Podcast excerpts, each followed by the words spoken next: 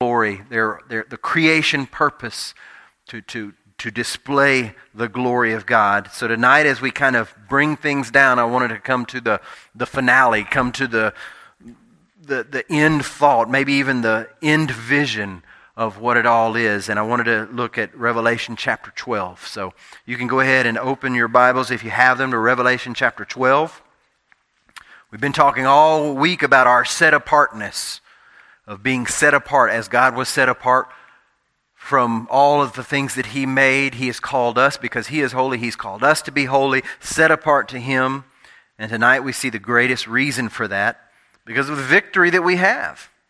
This is a short little chapter in Revelation. It kind of stands on its own. It's almost uh, a transition uh, chapter between the first half of Revelation to the second half of, tre- of Revelation. And, and in it, in this brief little chapter, it kind of gives a synopsis or a summary of, of all of time from the beginning and from uh, the fall all the way to the restoration with Christ coming in judgment. And it, and it gives us this broad, beautiful picture of all of these things, the sweeping account of history, embracing all of human history. And that's what we're, what we're going to look at this, this recap, John's revelation. It's, it, it comes to us. What we see in this particular part as well is that ongoing battle of the ages between God and the forces of Satan and the forces of evil and how, how that has been going on from, from the get go. And what John brings out in this is the at least five defeats of Satan, how he is defeated, how he is defeated. So, more than anything else, we can say we're victorious, right? We are victorious. God is victorious, and he brings about his will. Now, I want you to stay in Revelation chapter 12. I know I told you that that's where we're going to be, and it is, but I want to set the context by reading first uh, Genesis chapter 3, verses 14 through 16, just to remind us of where we've come from since the beginning of the week. So the Lord God said to the serpent, this is in the garden, Because you have done this, cursed are you above all livestock and above all beasts of the field. On your belly you shall go, and dust shall be shall you shall eat all the days of your life. I will put enmity between you and the woman, and between your offspring and her offspring. He he goes to the singular there, shall bruise your head, and you shall bruise his heel. To the woman he said, I will surely multiply your pain in childbearing. In pain you shall bring forth children. Your desire shall be contrary to your husband, but he shall rule over you. Thank you, Father, for your word. Thank you for letting us come to this point of, of seeing the whole scope of your redemption purposes, Father. In Jesus' name we pray. Amen. All right, so now let's go ahead and move on to Revelation chapter 12. As we look at that, so I'm coming into Revelation. I am not a dogmatic preacher in Revelation. It is beyond me and, and my meager amount of intellect. It's just, it's one of those books that just captivates. It's great, but it's so far beyond anything that I understand. There's so much truth in there, and it's a worthy book to study and read but it leaves me baffled so often. So I'm not dogmatic about anything. I'm not going to try to come in here and, and push any certain view or any kind of thing like that. We're looking at Revelation 12 tonight because I wanted to cap off. I want us to see the full scope from where it started in God's original creation purposes to where He brings it back and He restores it, and to where we are, the recreated beings uh, in the end, the end vision, what it looks like in the end. So that's kind of where I want us to go tonight. Um, Revelation chapter 12, we're going to look at verses 1 through 6. 1 through 6. So let's start to walk through that text. And a great sign appeared in heaven a woman clothed I, guess I need to read it from this because I won't, I won't forward along with the slides. So let me do that. I'm sorry. A great sign appeared in heaven a woman clothed with the sun, with the moon under her feet, and on her head a crown of 12 stars. She was pregnant and was crying out in birth pains and the agony of giving birth. Let's pause right there. Do you see the relationship to Genesis chapter 3? Okay? All right. She was pregnant. She was crying out with birth pains and agony of giving birth. And another sign appeared in heaven. Behold, a great red dragon with seven heads and ten horns, and on his head seven diadems. His tail swept down a third of the stars of heaven and cast them to the earth. And the dragon stood before the woman who was about to give birth, so that when she bore her child, he might devour it. She gave birth to a male child, one who is to rule all the nations with a rod of iron. But her child was caught up to God and to his throne. And the woman fled into the wilderness, where she has a place prepared by God, in which she is to be nourished for 1260 days. So as we look at this full of, of imagery and, and pictures, chapter 12 starts out with this great sign, this, this woman who, this, who is pregnant. John sees this vision of the end times, but he's seeing the vision of the beginning times as well as this, this, this story, this symbol carries the profound meaning of the sweeping of history. A woman clothed with the sun and the moon and 12 stars. Now, there's lots of symbolism in here. The 12 stars, we, we kind of see that it, it, it has that picture of the 12 tribes. We see a dual symbolism in here because it's the covenant community, the 12 tribes, but then also it encompasses not only the people of Israel, which we, we, we, we see that parallel in Hosea. Hosea chapter 2 tells us that, the parallel that, that Israel is God's wife, just as Hosea had a wife and went after his wife. He was commanded by God to do so his whole life, being a prophecy about what God was doing with his unfaithful wife, which was Israel. And, and yet we also see this dual symbolism of the church, this idea of the people of God. So from the people of Israel came the Messiah, the, the seed of Eve, the virgin birth, the line of Judah, all of these things. The sun and the moon that, that are wrapped around her are kind of representing God's favor, but it also gives us a picture of light. And uh, it represents God's favor, His protection, His, his providence and protection over them. Uh, 12 stars representing the 12 tribes and also the 12 apostles. The crown representing victory. Through all the ages, God has protected her against Satan's attacks. And then we see the dragon, who is obviously Satan, reaching out to devour the baby that's coming from the woman.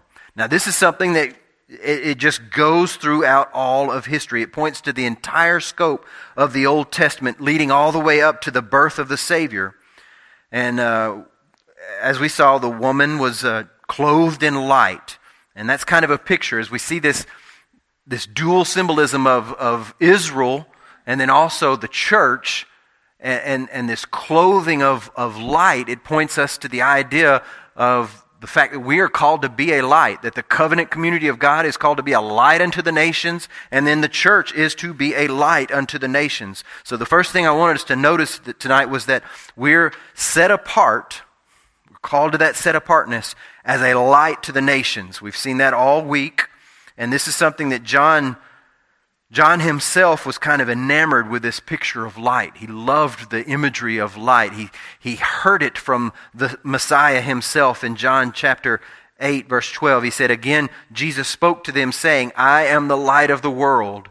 Whoever follows me will not walk in darkness, but will have the light of life.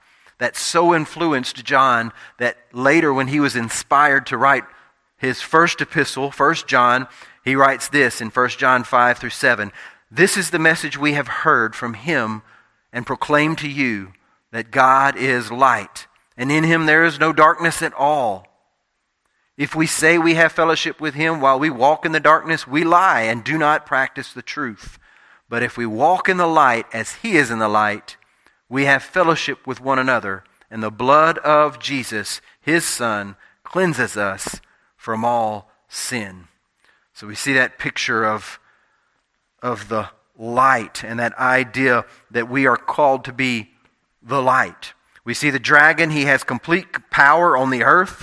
When, when Adam fell uh, through his sin, the devil took authority as the prince of this world, the, the prince of this creation.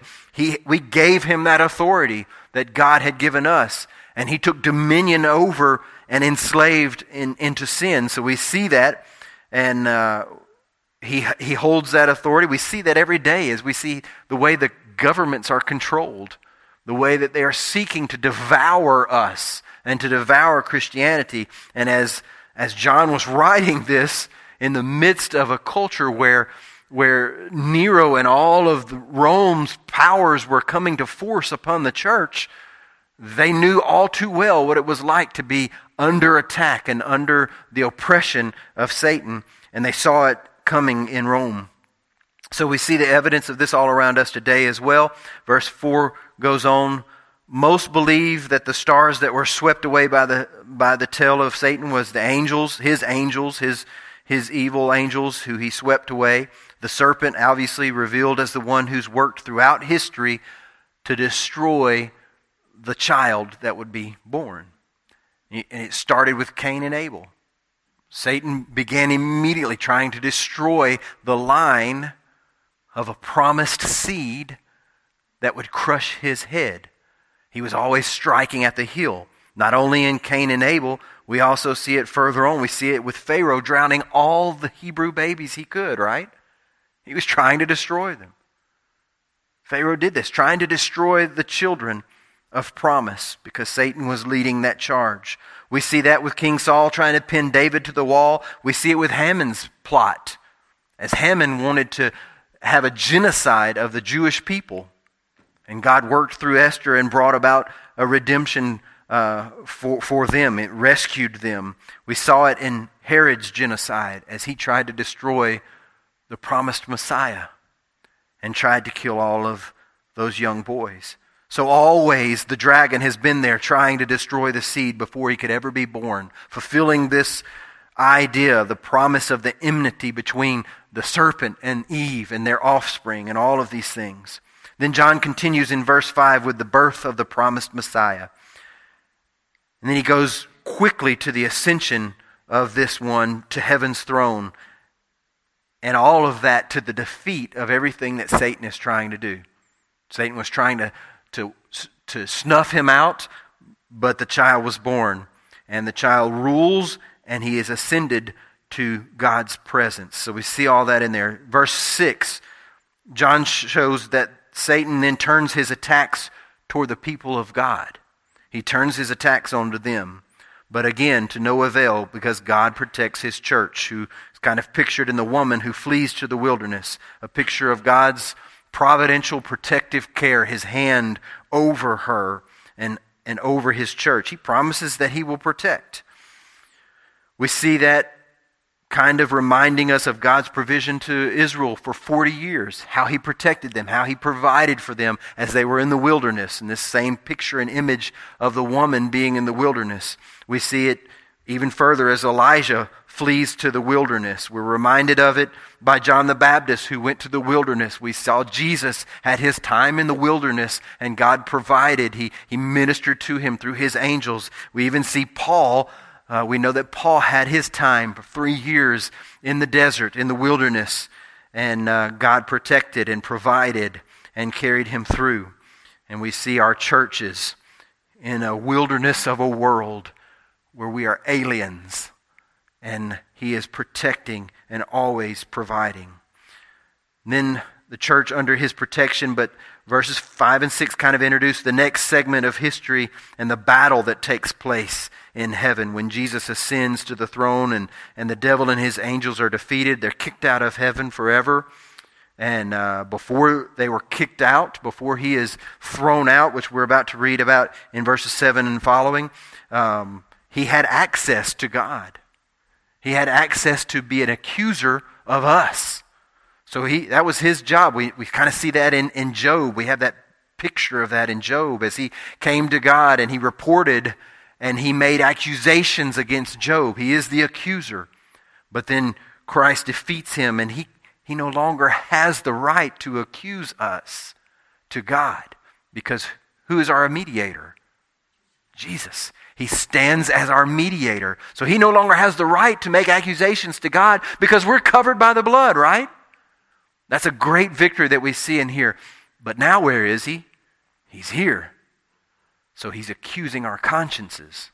Rather than accusing to God, he's accusing our consciences. He's still trying to devour, he's still trying to destroy. But what we see is that we're set apart to freedom from the accuser. And we have to remember that. We have to remind ourselves that. One of the great things, and I've heard it so many different ways, I hardly know how Martin Luther actually quoted it or if he even did, but he said something to the lines of, We have to remember the gospel every day or we'll forget the gospel every day. And he probably said it in German, so it probably sounded different anyway. But he said something like that, I'm sure. We have to remember the gospel every day or we will forget it every day. And that's so important for us to remember. So important as we think about our role of being a reflection of God's glory because every day the accuser, the liar, the father of lies is going to tell us lies. He's going to try to convince us that we don't know enough to tell somebody else the truth, that we're not good enough to tell somebody else the truth, or that maybe we don't even know the truth. And he's going to try to bend it. So every single day we must remind ourselves of the gospel and bask in the gospel, abide in the gospel, because that will remind us as we walk throughout the day and face the accuser and listen to and, and, and hear his lies. Don't listen to him.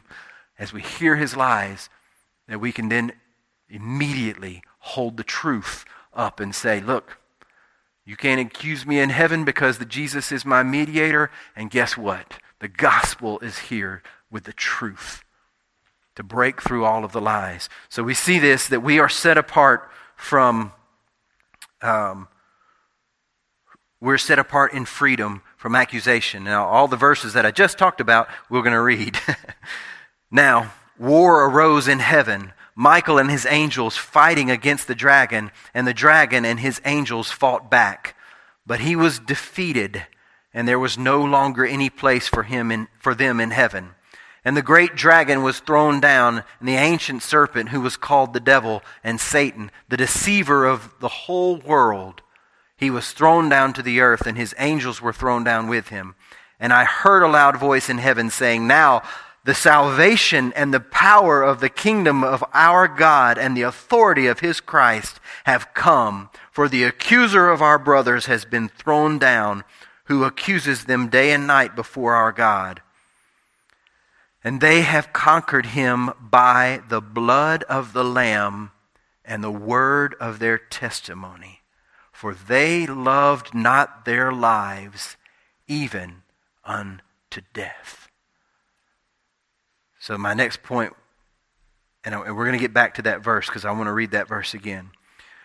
Therefore, rejoice, O heavens and you who dwell in them. But woe to you, O earth and sea, for the devil has come down to you in great wrath, because he knows that his time is short. We are set apart to freedom from the accuser, and that's a great blessing that we have.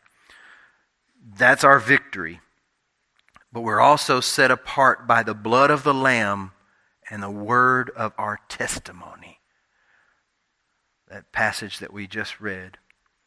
And they have conquered him by the blood of the Lamb and the word of their testimony, for they loved not their lives even unto death. So we have the accuser now here accusing us, telling us lies. We live in a world as aliens surrounded by a world of lies and we remember that the gospel, we have to remember it every single day or we'll forget it. Why do we have to remember it? Because it's the gospel, the blood of the Lamb, and the word of our testimony that overcomes him. And it's by grounding ourselves in the gospel that we will be strong enough in him, in him, by his power, to not care about our lives anymore. That is a powerful verse. That they loved not their lives even unto death. And Mickey and I were talking earlier this afternoon as we were riding around that, you know, a lot of us in here, if somebody Lord forbid, came in this room with a gun and said, Deny Christ or die, I would imagine pretty much every single one of us would say, Christ is my Lord. Do what you must. And we would be willing to die. Because we know that God has promised us eternity with Him. And we know we, to live as Christ, to die is gain. But where the rubber meets the road, where the hard place is, is loving our life more than anything else.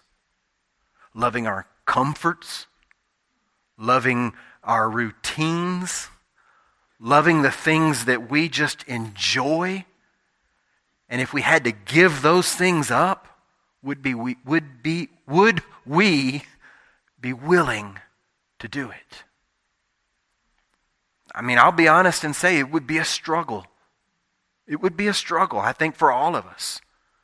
When the rubber meets the road, we have to be ready to give up our lives. That means the comforts, the things that we hold so dearly to, if it means that we are going to be representing Him by our testimony, the word of our testimony, because the blood of the Lamb has, lamb has saved us. Jesus is our victory song. He's our, he's our victory. And what we see here as well on, on the word of our testimony I just couldn't help but think about last night and thinking about the verse in Ephesians 2:10. We are his poem. He is telling his story through us. So we have overcome the accuser, but we've also set out the story of salvation through the poem of our lives. And that's what he's called us to do. So we've overcome by the blood of the Lamb and the word of our testimony, for we must not love our lives even unto death we must be willing to go. They overcame him because they were faithfully devoted to Christ.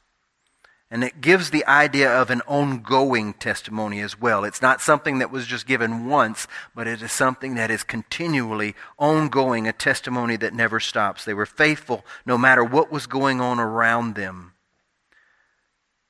and they loved not their lives even unto death. What is our priority? Is it the mission of our God that He would be glorified and, and reflected in our lives? Or is it the comforts and the things that we have? Often that's our downfall. We are also set apart to His protection, provision, and victory. And the church is promised this. We're promised this protection and victory. That, that's a, I don't know if you realize the magnitude of that kind of promise. We, we don't have to have fear as we go out and proclaim the truth because we're promised He's going to go with us and He's going to declare it for us and He's going to protect us. Now, that doesn't mean that we're never going to have difficulties but he promises he's going to be with us. There's no other promise on earth that is, gives absolute victory. No other promise on earth that gives absolute, absolute victory, but we get it. So get this. It's the picture. The picture is you as a king, as, as the king's ambassador, going with the good news message that the king has won. That's, that's the kind of the picture that we have. We have the good news message as ambassadors of the victory of the king. And we're making that proclamation. We're announcing that victory to the POWs, prisoners of war, those who are still held captive. That's all evangelism and missions is. That's all. They're the POWs. God's going to free them. He has the victory. We just get to make the announcement, right? That's a good deal. We have victory promised, we have protection promised, and all we have to do is obediently make the announcement. That's pretty good. It's the best deal on earth. And we have it. So, this victory is great. The calling is great. The calling is made to heaven to rejoice. He, he steps out and says that in verse 12.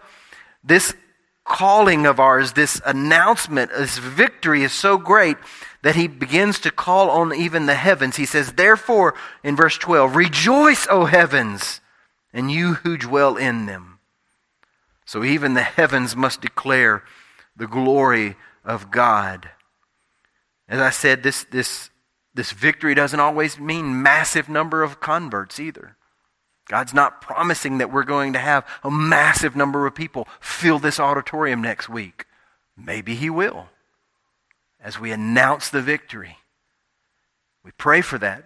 We ask God for the opportunities, and He will bring the harvest, and we pray to the Lord of the harvest for it. But it simply means we will bear the testimony of God, and He will use that testimony for His purposes. Now, John's kind of straddling the line between the here and the now. And this passage of Scripture is, you, look at it and you see he's talking about the past, he's talking about the present, he's talking about the future, and he's always right there. And that's where we are too. We, we have been redeemed, we are being redeemed, and we will be redeemed. And we, we understand history from this same line that we live on. The church triumphant. That's what we have to look forward to. But right now, we're the church militant. And I'm not talking about taking up arms against people, but I'm talking about the spiritual warfare that God has called us to. But it also means that sometimes we will be facing suffering. Chapter 12, verse 13 through 17. And when the dragon saw that he had been thrown down to the earth, he pursued the woman who had given birth to the male child. But the woman was given to two was given the two wings of the great eagle so that she might fly from the serpent into the wilderness to the place where she is to be nourished for a time and times and a half time. The serpent poured water like a river out of his mouth after the woman to sweep away her away with a flood. But the earth came to the help of the woman, and the earth opened its mouth and swallowed the river that the dragon had poured from his lips, from his mouth. Then the dragon became furious with the woman and went out off to make war on the rest of her offspring, on those who keep the commandments of God and hold to the testimony of Jesus. And he stood on the sands of the sea. We are set apart to suffering. We're set apart to protection and provision and victory. Well, how can you say that we're also set apart to suffering? Because for a time, we are going to face that. Does it mean that we still don't have the protection and the provision that God promises and ultimately the victory? But it does mean we're going to face circumstances that are difficult. And as it pictures this, Satan turns his efforts toward all of her offspring, trying to attack, trying to conquer, trying to overcome. I know that's not encouraging, but it's reality. The encouraging part is that he promises to be with us. The encouraging part we see in Isaiah. Let me see if I put that up there. No, I didn't. Okay. Turn to Isaiah 40, 28 through 31 as we think about this woman who's given these wings to take her out, wings kind of like an eagle. Have you heard that before? Isaiah chapter 40, verses 28. Have you not known? Have you not heard? The Lord is the everlasting God, the creator of the ends of the earth. He does not faint or grow weary. His understanding is unsearchable. He gives power to the faint.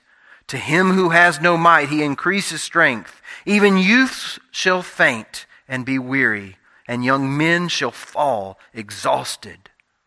Read this last verse with me. But they who wait for the Lord shall renew their strength. They shall mount up with wings like eagles. They shall run and not be weary.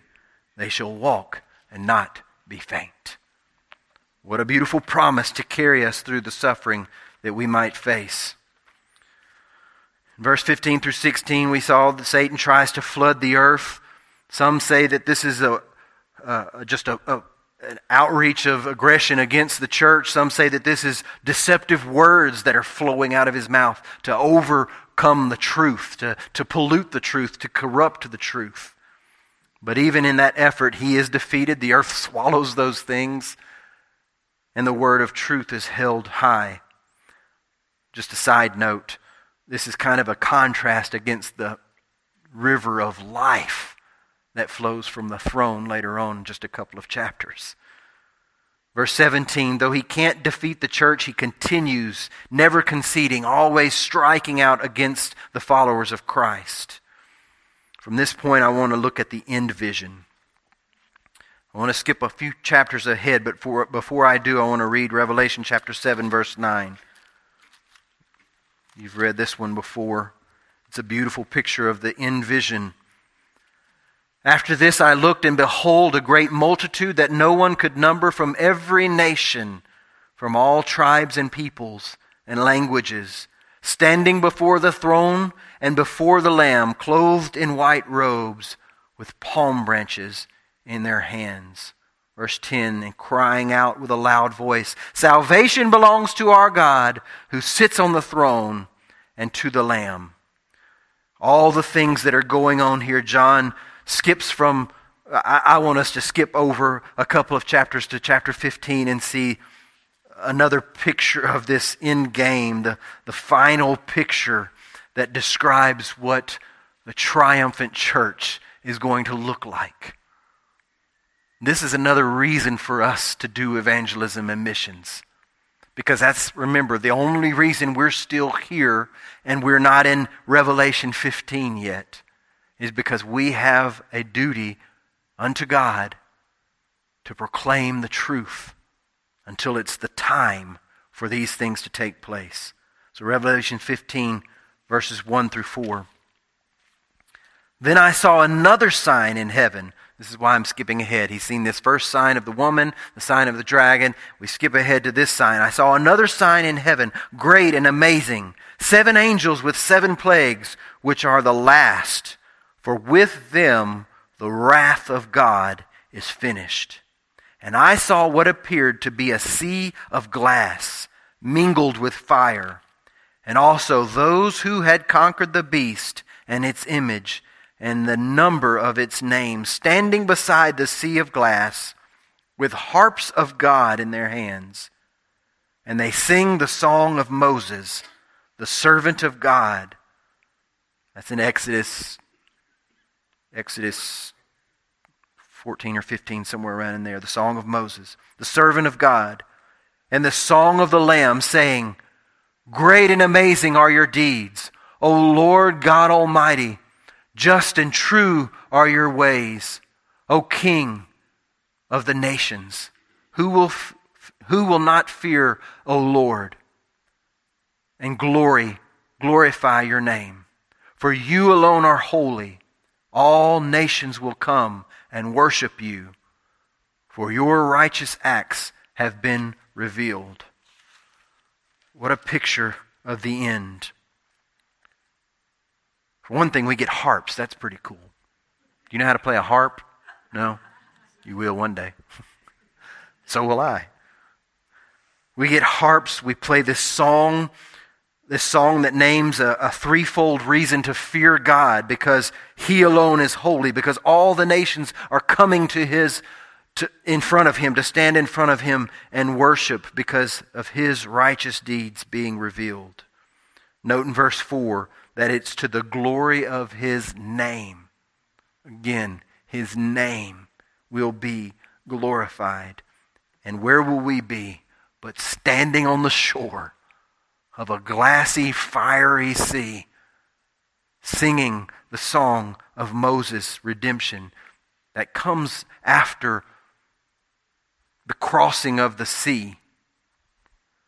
And as they finished and they got to the, the foot of the mountain of God and they began to sing out this praise of redemption because God had just delivered them from their slavery when we get on the other side, when He carries us through, we will stand on the shore and we will sing of the redemption that He has brought us from and through. That's the final picture. We're set apart to share the whole story. because we're going to sing of all of His glory. We're set apart for that purpose. We might as well start doing it now.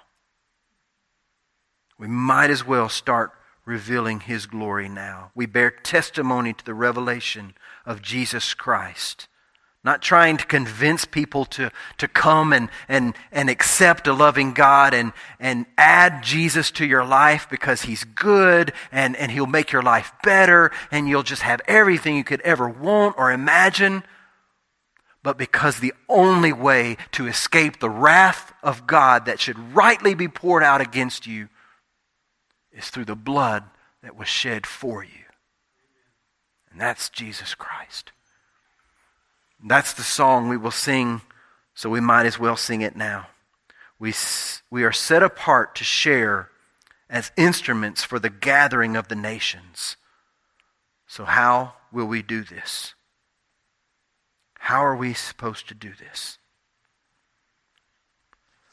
That's where I wanted us to come tonight, to this part. We've talked all week about the motivation for missions. We've talked all week about what He's called us to do. So I want you to talk to me now. I've done enough talking. Some of you have already shared this week little things that you're doing with neighbors, with friends, with coworkers. But where do we go from here if we're called to be a reflection of the image of God? And we know that we're going to end up on the other side standing on the shore singing his praise.